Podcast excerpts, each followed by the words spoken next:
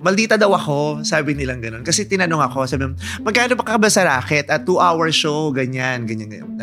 Sabi ko, ano po, 15,000. Tapos sabi, ay, pwede bang tumawad? Ay, hindi po natatawaran kasi yung talent. I really believe na pinakamagaling ako sa kanilang lahat. Vice Ganda, gaano ka ba kayaman?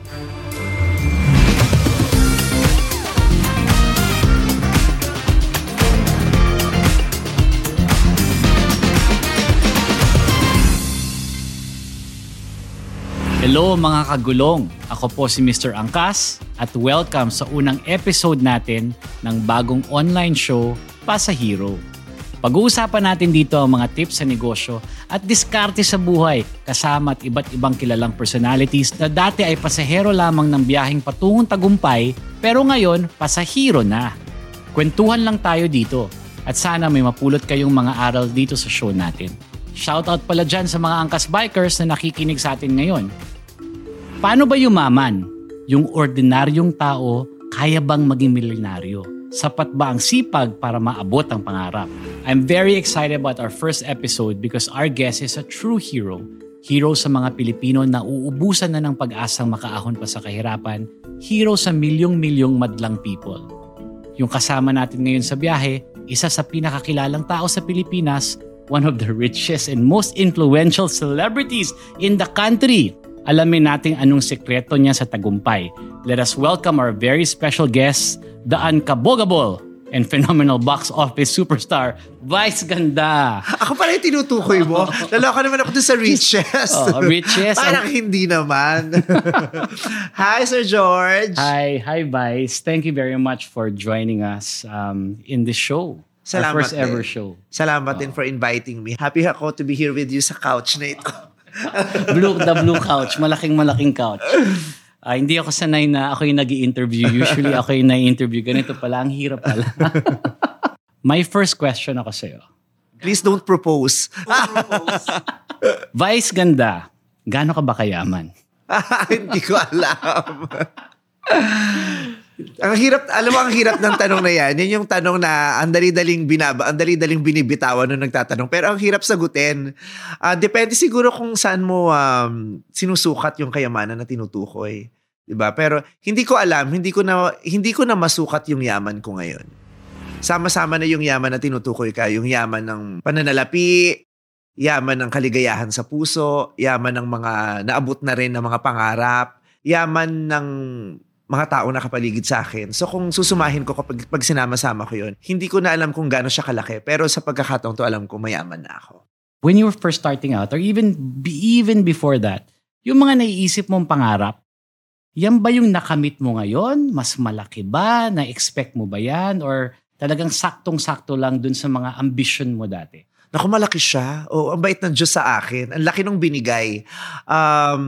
Marami akong hinihiling, marami siyang binibigay, marami akong mga hindi naman hiniling pero binigay niya pa rin. Kaya ang laki-laki nung natanggap ko, sobrang laking blessings yung tinatamasa ko ngayon.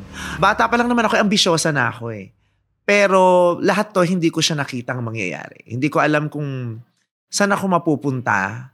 Hindi ko alam kung gaano kalaki yung aanihin ko dun sa mapupuntahan kong yon at pag ginawa ko yung mga kaya kong gawin.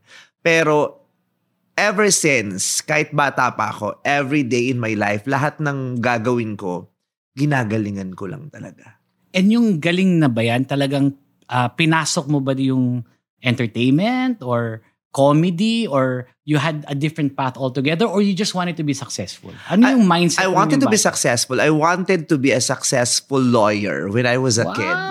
Kasi di ba sabi nila yung mga unang pangarap naman daw natin, hindi daw laging nagkakatotoo kasi marami siyang influences eh, kaya kung bakit yun ang gusto mo eh. Influenced yun ng mga nakapaligid sa'yo. Siguro nangyari din sa akin yun. Kaya gusto ko maging abogado kasi unrealized dream yun ng tatay ko. Tapos yung lolo ko rin gusto ko maging abogado. Lagi nilang sinasabi sa akin yun na mag-abogado ka. Ano nangyari? Kaya akala ko rin gusto ko maging abogado. Mag-abogado ko. So bata pa lang ako, parang abogado na daw ako. Lagi daw ako nakikipagtalo. Mahilig daw ako magtalumpati. Lagi ako sumasali sa mga ganyan. Tapos nung college ako, nag-prelo ako, political science. Oh, wow. Mm-mm. Eh hindi pa ako, putok na putok ang kabaklaan ng mga panahon na yon. Yung parang sub-sub pa ako sa pag-aaral. Hindi ko pa masyadong ini-enjoy yung gender identity ko. Kaya aral ako ng aral. Pero nung na-expose ako sa mga kaibigan kong bakla, mas na-discover ko yung sarili ko. Tapos marami akong na-discover sa na iba ko pang interes at saka mga kayang gawin na yun ang nagdala sa akin naman sa entertainment. So kung sabi ko nga, kung hindi ko nakilala yung mga nakilala ko nung college ako, kung di ako nagbinakla ng husto, siguro hindi ako mapupunta sa entertainment. Alam mo, Diyos ko, ang hirap maging komedyante ha. Alam mo, maraming tao, finifiling lang, madali lang yan. But you being a lawyer, you're able to look at things na malalim. Diba? Siguro, isa yun sa mga nakatulong din sa akin. At naging advantage mo yun. Sa diba? Brand kasi, ko, sa comedy ko. Malalim yung hugot ng parang iduduce mo yun na katawa-tawa, diba? Oo. Merong pinanggalingan yun na... At saka yung kakayahan kong magsalita.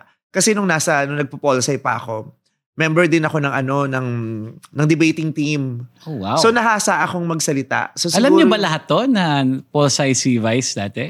Wala rin masyadong naniniwala. Kaya binabanggit ko na lang rin pag may interview para masabi nila, talaga ba? Ulitin natin. Yung ganun. Para lang maisip nila, may matinu-tinu rin palang bahagi yung pagkatao nitong baklan to. Yung ganun. So, siguro yun, yung na-develop yung kakayahan kong magsalita na nagagamit ko sa stand-up.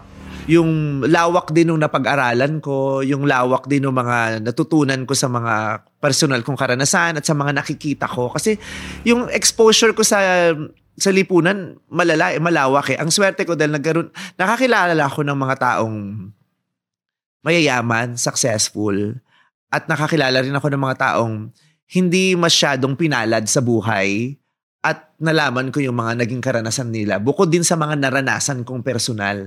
Kaya kumbaga sabi ko, ang swerte ko kasi ang lawak nung nakita ko, nung yung exposure ko ang laki. So ang dami kong pwedeng pag-usapan, ang dami kong pwedeng pagkunan ng material sa comedy. Marami kang naging mentor, so to speak, in that sense, no? Or na talagang example ba yan? Or... Maybe we can say that. Pwedeng mentor na hindi siguro nila alam. Yeah. Na meron silang naibahagi sa akin. Mm. Na meron silang, meron silang influence sa akin. Meron silang aspirations na naibigay sa akin. Siguro hindi nila alam. Pero siguro we can say that na kahit paano na mentor nila ako. I want to get into that a little bit, no? Kasi ang layo nyo na from being polsai, fulfilling your father and yung lolo mo, yung dream ng lolo mo para sa'yo. Anong mindset mo na move? I know, syempre, yung talagang gusto mo deep inside and who you are and, you know, yung mga people around you that was really empowering you. Pero yung that first shift, ano ba yon? Mabilis ba yon? Or that was over a long period of time? Alam mo dati, ang term ko dyan, naligaw ako ng landas. Kasi nga nung college ako, pol-sci major ako, tapos nabarkada na ako sa mga bakla. Napabayaan ko yung pag-aaral ko. Kasi nag-enjoy na ako dun sa ginagawa nila na sinamahan ko. Yung pag-miss gay, pag-rampa, na-enjoy ko siya. So, napabayaan ko yung pag-aaral ko. So, nawala yung scholarship ko. Tapos, na-drop na ako sa mga subjects ko. Kasi rampa na kami ng rampa, hindi na ako nakakapasok. Hindi ko natapos yung thesis ko. So, may isang SEM na hindi ako nakapag-enroll kasi hindi ko nasabi sa nanay kung wala akong scholarship. So, I couldn't find strength na sabihin sa kanya na enging pang-enroll kasi since grade school, hindi nila ako pinag-aaral. I mean, hindi sila gumagastos kasi scholar ako since grade school hanggang college. Tapos, suddenly, I lost my scholarship. So, hindi ako makahingi ng pera sa kanila. So, hindi ako nakapag-enroll. Akala nila nag-enroll ako. So, hindi ako nakapag-enroll. So, lost na ako. Misgay na lang kami ng misgay. Tapos, isang beses, birthday ng friend ko, rumampa kami sa isang comedy bar na pinuntahan ng family niya. Sabi niya, may comedy bar na pinuntahan kami, sama ka, babalik kami. Sabi niya, kanta ka. Kasi at that time, kumakanta ako. Sumasali rin ako sa mga amateur singing contest. Sabi niya, pakakantahin ka namin doon, bakla, ganyan-ganyan. Tapos ayun, nung dinala na nila ako sa Raymond's Bar, sa Mabini, comedy bar siya, pinakanta nila ako, doon ako na-discover. Tapos nung na-discover ako, nakapag-trial set ako sa isang comedy bar. And then I started earning 500 pesos. Wow. So nagkaroon ako ng pera. Sabi ko, shit, ipunin natin to. Tapos makakapag-enroll ako. Pero nagtuloy-tuloy na siya. So Nung nandun na yung oportunidad, tapos nakaranas na akong kumikita ng pera ko, tapos nakakaipon na ako ng 1,000, 10,000, 20,000, ay kinarir ko na siya. Na tinalikuran ko na yung pag-aaral. Diretso ko na yung... Nagtrabaho ka na? Nagtrabaho na ako. Kasi sabi ko... From working student to full working. Sabi ko, tsaka eto na rin naman yung gusto ko eh. Sabi ko, pag nagtrabaho, pagkatapos ko mag-aral, magtatrabaho din naman ako. Eh, may trabaho na ako. Sabi ko, harapin ko na lang yan some other time. Pero ngayon, kakaririn ko na to. And at the same time, sobra ako nag-e-enjoy sa pagkanta nung panahon na yun. Alam mo, marami talagang successful na negosyante, entrepreneur na ganyan na yung failure nata-turn nila, yung adversity nata-turn nila into something that's a silver lining, 'di ba sinasabi nila, pero really it's a window to success. Yeah. And I think that's what you did with that. Wow, galing. Ang galing. But you know, when you were doing that, kumikita ka na, may pera ka na. Paano mo na manage yung pera na 'yon? Winaldas mo ba yun? Ano yung... Alam mo, nung simula, mawawaldas kasi talaga siya. Yes. Kasi yung 500 pesos, magkano yung taxi? Magta-taxi ka. So parang plus 25 pesos na yata yung ano yun, yung taxi. So plus 25 pesos, magpapa-makeup pa ako. Magpapa-makeup. So kung sabihin natin 50 pesos papunta, pauwi 100. So, magpapa-makeup ka pa, magbabayad ka ng mga 200 dun sa parlor na malapit sa'yo, sa 200. So, 300 na yon. Tapos, pag hindi ka pa dumating, dapat dumating ka like an hour before your set para makuha mo yung free meal. So, pag di ka dumating an hour before the set, wala ka ng free meal. So, you would have to spend for your meal. So, magbabayad ka na. So, kakain ka pa. Eh pagkatapos noon, yung mga bakla na nasa comedy bar, syempre pagkatapos ng chikahan pa, mag-aayaan, di ba? Kain muna tayo sa breakwater, ganyan. Kain tayo sa ganito, sa Chinese restaurant o sa mga shawarmahan doon. So, syempre ikaw naman, wala kang magagawa, sasama ka. So, minsan uuwi ka talagang, wala kang naiuwing pera o baka may utang ka pa. Kasi, hindi sapat yung 500 eh. So, hindi talaga enough yung 500. So, kinakailangan kong mag-side hustle. Ano yung side hustle? Kailangan kong tumip.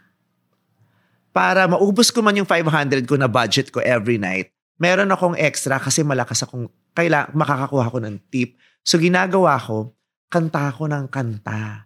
Kasi yun ang pinakamalaki ang tip dati eh. Pagkanta ka ng kanta, lahat ng request nila, may tip yun. So, nang babangbang ako talaga. Nang bubudol ako. Pag may magpapakanta, dati kasi Regine ako.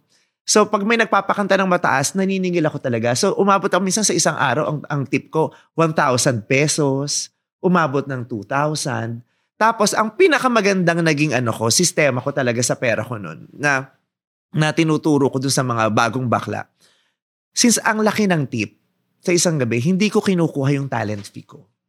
So, nakatabi lang yun? Nakatabi. Pipirma lang ako dun sa manager. Pipirma ako. Pero, isusubi nila, isisave nila, iipunin nila yung pera ko. Tapos, kung kailan ko lang kailangan, tsaka ko lang kukunin. Kasi yung tip, minsan magtitip ako ng 1,000, 2,000. Parang a little more than enough. Para sa akin. May maisusubi pa rin ako pambili ng bagong damit, yung ganyan. So, hanggang sa sinuswerte ko, ang laki ng tip na nakukuha ko gabi-gabi, ang laki talaga ng pera ko. Tapos, nasusubi ko pa yung talent fee ko. Nasasabi na sa akin ng kahera na, bakla, puno na yung box dito ng talent fee mo, kunin mo na. Minsan pag kinuha ko yung talent fee ko, na siya, 50,000 na siya. For savings talaga yun. Oo, savings yun talaga. Bangko talaga. So, nakapag-save ako talaga. Tapos, araw-araw, ginagalingan kong kumanta para malaki yung tip ko. Kaya lang bigla akong binalas. Kaya ako napunta sa comedy, minalat ako. Tapos yung malat ko, tumagal ng ilang buwan. So nagkasakit pala ako sa lalamunan. I couldn't sing the songs na kinakanta ko dati. Hindi na ako nakakakanta ng mga Regine, nawala na ako ng falsetto, nawala ng birit. Pag di ka biritera, wala kang tip.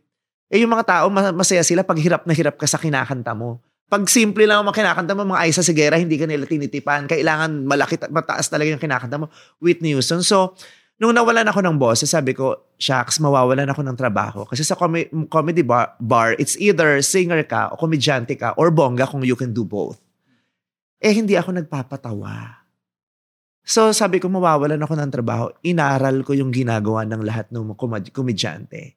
Inaral ko, hindi para gawin yung ginagawa nila. Inalam ko, ano yung hindi nila ginagawa. So alam ko na kung paano. Paano yung attack nila? Parang paulit-ulit lang naman eh. Meron sila mga surefire hits, yung ganun, okray. Ano yung hindi nila ginagawa? So, trinay kong mag-comedy, pero tinitweak ko yung ginagawa nila. Tapos yung mga punchlines nila, iniiba ko. Yung ganun. Kaya, nagtuloy-tuloy. Tapos, little did I know, na komedyante ako. Hanggang sa, na-develop siya. Sabi, dumating isang araw, tangina, komedyante na pala ako. Tapos, hindi na ako masyadong kumakanta. Ito yung tinatawag natin na pivot. Doon sa negosyo, pag hindi na may nangyari, na hindi na okay yung negosyo mo, kailangan mo mag-pivot sa mga ibang pwedeng pagkakitaan. Hindi pwedeng hindi mag-pivot, hindi kasi pwedeng huminto, di ba? Katulad nung hindi na ako nakakapag-aral. So ano nang mangyayari sa buhay ko, di ba? So gulong-gulo na ako. So nung may chance na maging singer, so alika, magpaka-singer tayo kasi kailangan magtuloy-tuloy yung buhay, di ba? Kung di ako nag-succeed dun sa studies ko, at least magtagumpay ako dito sa pinasok kong trabaho to make my nanay proud, at least. Kasi mumurahin niya ako eh. So ano nangyari sa buhay mo? Diba? Hindi ka nakapagtapos. Sa inyong mga magkakapatid, ikaw lang hindi nakapagtapos. So, parang para kahit papano, meron naman lang ako may pagmamalaki. Gagalingan ko ng maging singer. So, nung hindi umubra, nawalan ako ng boses, hindi ako pwedeng huminto. So, kailangan, pivot, anong kaya pa natin? Try natin comedy naman. Hanggang sa, tumusok. Ayun pala. So, may mga pangyayaring hindi mo inaasahan. Nakala mo talaga, dagok. Pero, kung hindi ka hihinto, kung magdedire-diretso ka, mapupunta ka dun sa pagdadalan talaga sa'yo. Pero Vice, parang dun talaga niya ako dinala. Ang galing nga eh. Kasi it's very opportunistic eh. Lahat ng mga entrepreneurs ganun eh. Kung merong mga chance na oportunidad na comes your way, talagang aatakihin mo yon at papalaganapin mo. And that's exactly what you did. Pero, you know, a lot of people don't know. Alam mo yung success is a weird thing eh. Pag naging successful ka na, parang lahat sinasabi overnight. Diba? O artista. O ang galing-galing na artista. Ang galing-galing na singer. Ang galing-galing na host ni Vice Ganda. All of a sudden, overnight yung success mo. How long were you in the comedy bar? Since 1998. I started working sa comedy bar ng 1998.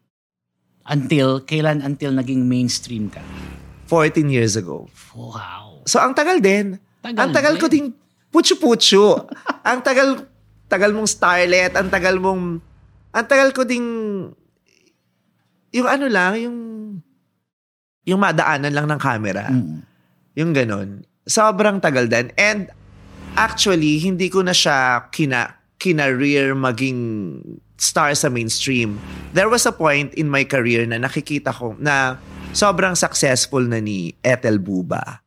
Sobrang successful ni Chocolate. Sobrang successful ni Poo. Si Anton, di ba, nagkaroon na ng recording. Nagkaroon na siya ng MTV. Sinali na siya sa isang music festival. So feeling mo napag-iwanan ka na? Napag-iwanan. Pero feeling ko talaga, I really believe na pinakamagaling ako sa kanilang lahat. Kaya sabi ko, tinatry ko. Lagi rin naman kaming sabay-sabay ng guesting. Pero bakit sila yung nabibigyan ng role sa ganitong teleserye? Sila yung nabigyan ng ganitong recording deal? Sila yung nabigyan ng ganitong opportunity? Sabi ko, maybe it wasn't for me. So sabi ko, sige, inyo na yung mainstream, pero I will be the queen of comedy bars. Sabi ko, it's okay that I will be the biggest fish in this small pond. Kaysa naman yung I am the smallest fish in the big pond. So, kinarir ko talaga.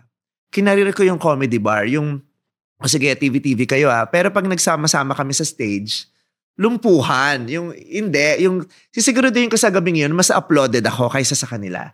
And true enough, yun ang tawag talaga, the queen of comedy bar. Yes. Yun ang laging intro sa akin nila, Chocolate, nila Ethel Booba. Kasi, tas hindi na kami pinaghihiwalay. Hindi na kami pinagsasama. Pag nasa laugh line ako, nasa punchline sila. Sama-sama silang nasa TV. Ikaw lang sa kabila. Ako mag-isa lang ako, pero mas mahaba yung pila ko kaysa sa kanila. Kasi talagang sinisiguro yung concert ang bibigay ko, hindi siya regular gig. Kino-concert ko talaga siya, nakakailang costume changes ako. Meron akong sariling banda. Nung nauso yung acoustic comedy yung ginagawa ko. Every now and then, ine-evolve ko yung ginagawa ko sa comedy bar. Kasi there was a time na pumutok yung acoustic eh. So, namamatay yung comedy bar kasi lumalakas yung mga acoustic bars. So, nag-acoustic comedy ako. There was a time pumutok din yung mga banda, local bands. Nawawala yung comedy bar, mamamatay. Kasi pumuputok na ulit yung mga kampo, yung mga Paddy's Point, yung Cowboy Grill. nag-band ako with comedy. Alam mo, Vice, yan ang tinatawag nila sa business na category monopoly. And this is exactly what Jeff Bezos does in Amazon. So Amazon, inisip ni Jeff Bezos always wanted to be e-commerce. Pero inisip niya, I will be 100% or 90% market share sa libro muna. Pag meron na ako 90% market share sa libro, lilipat ako ngayon sa papel. Tapos lilipat ako dito, lipat. Ngayon, he's the biggest e-commerce platform. So I think yung approach na yun, talagang, you know, parang napaka-natural sa yung pagiging negosyante. Kitang-kita mo yung opportunity at kitang-kita mo kung saan ka lulusot. You have to consider yourself as a businessman and yourself is your business. Correct. Sabi nga, may nagsabi sa akin dati na isa sa mga big bosses ng EBS, sabi niya, that's why you are like that because you act like a manager. You don't act like a talent or an artist. You are a manager. You know how to manage yourself, your career. Kahit wala kang manager, kaya mo na eh. Feeling ko, sabi na niya. Ang negosyo ko, yung sarili ko, wala naman ako ibang nininegosyo eh. Kaya kailangan kong paghusayan, kailangan mong mag-adapt at mag-evolve din sa need, kung ano yung hype, di ba? Kung ano yung... Parang ngayon, di ba, usong-usong yung collaboration. There will come a time you will have to collaborate with what is now, without having to lose your brand. I will keep my brand, but I will collaborate and entertain and adapt. Tama. Yung ganun. You were talking about you being your own manager. I want to bring up something that's very Filipino, and I want to get your thoughts on ito. Yung hiya. Diba? Kung kaya ka may manager, is minsan yung talent, nahihiya presyohan yung sarili niya. Mm-hmm. Nahihiya mag-push ng deal. Mm-hmm. Nahihiya na i-manage yung sarili niya kasi baka mapikon sa kanya yung producer o yung ano.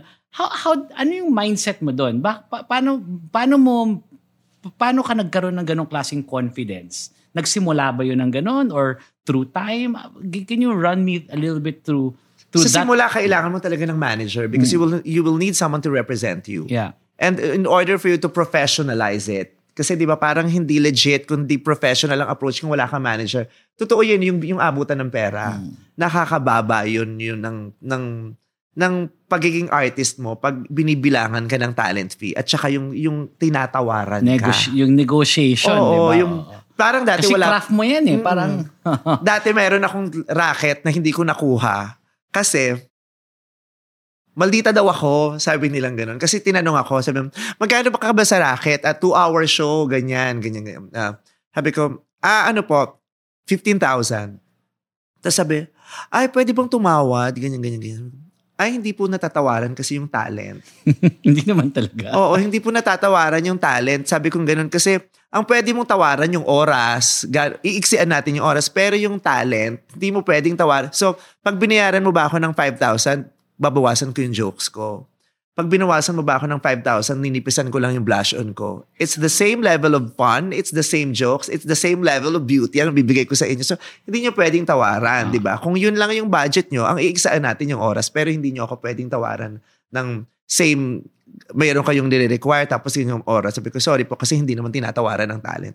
Hindi ko nakuha yung racket. Sabi, maldita tong baklan to. Sa galit sa akin yung mga bakla ka, pati kami nalaglag kasi maldita ka sumagot. Ano naramdaman mo doon?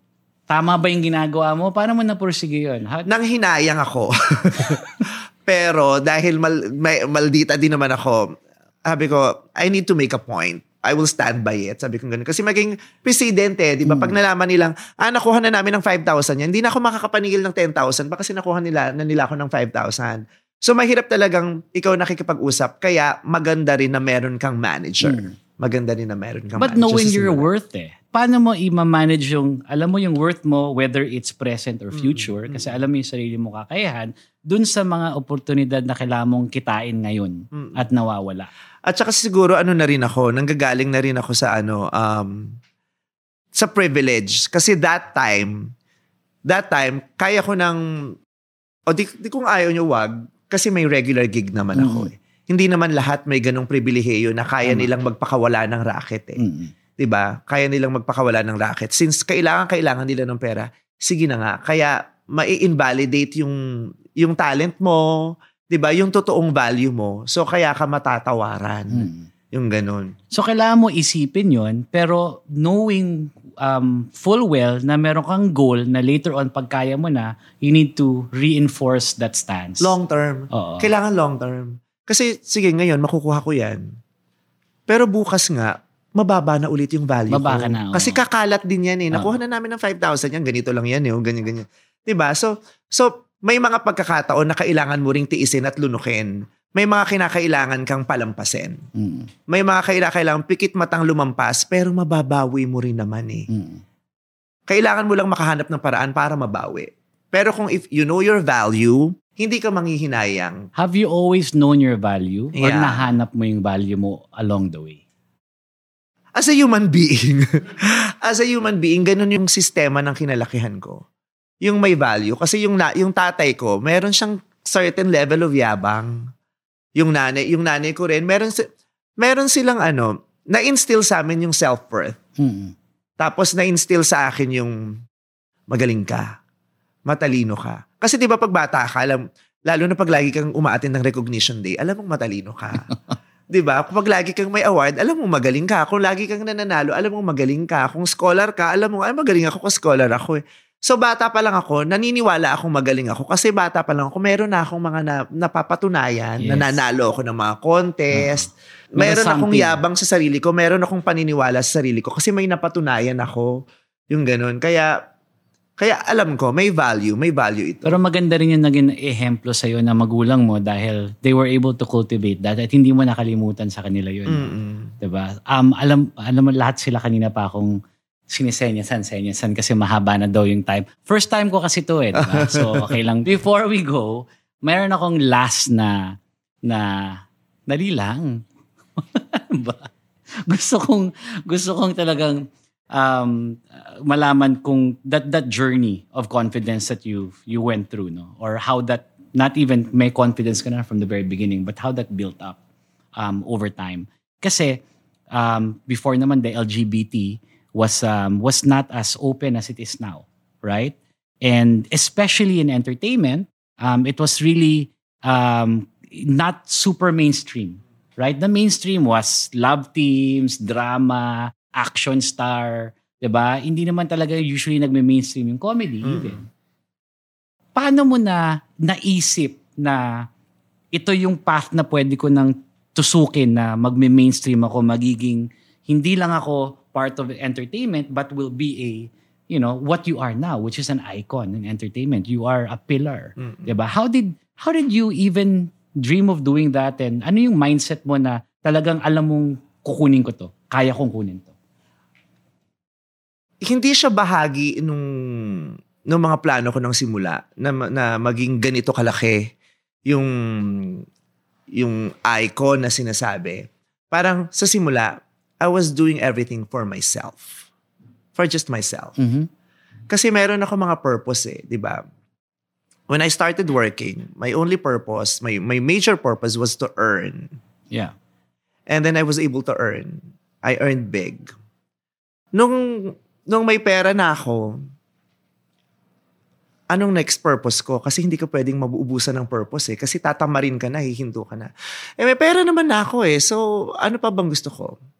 After the purpose of earning, my next purpose is, I want to be popular. I want to be popular naman. So, ang foundation ko lagi, gagalingan ko because I want to earn. And then I earned.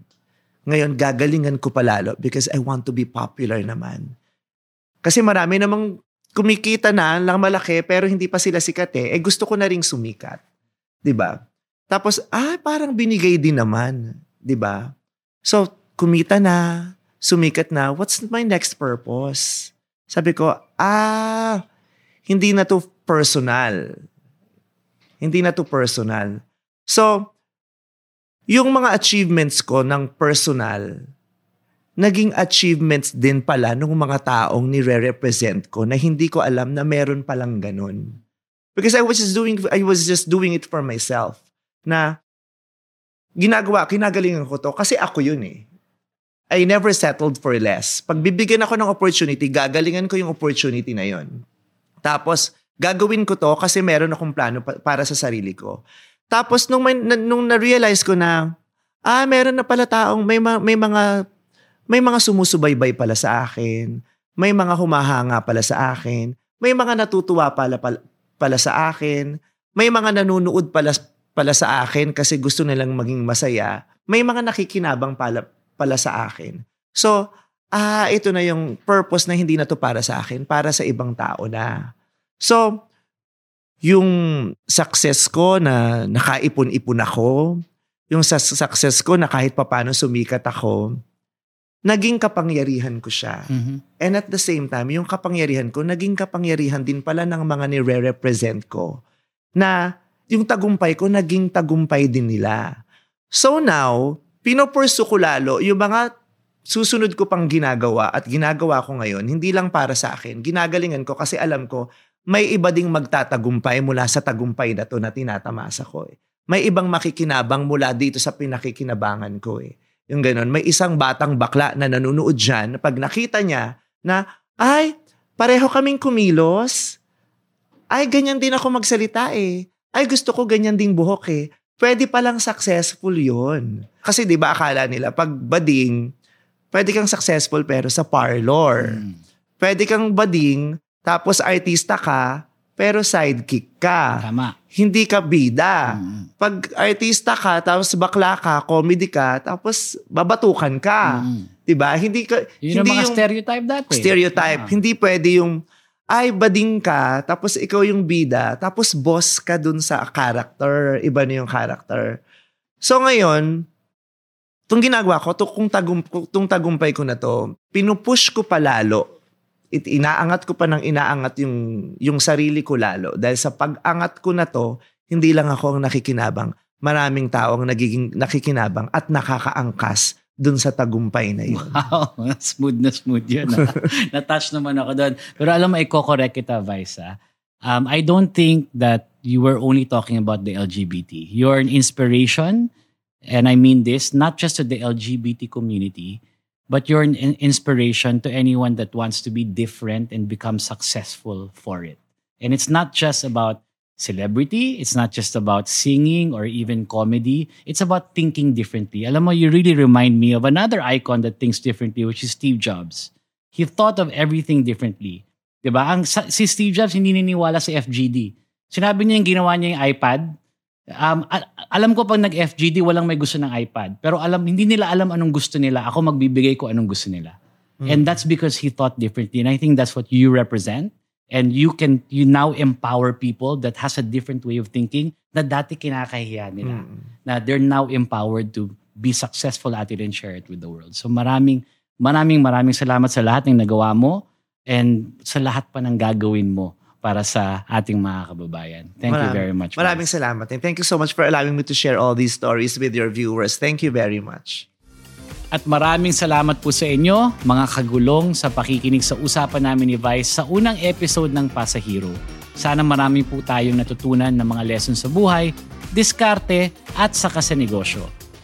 Follow nyo rin po ang ating mga iba't ibang social media accounts for more business and diskarte tips mula sa akin at sa ating mga kausap dito sa show. Damay nyo na rin po yung Angkas accounts para masuportahan din natin ang mga mahal na riders na nakikinig din sa atin ngayon. Ako po ulit si Mr. Angkas, ang inyong pasahero. Samahan nyo kami sa aming biyahe at ipapakita namin sa inyo na lahat pwede maging negosyante. Lahat kayang-kaya umangat. Sa ating mga kagulong, Angkas Pilipinas.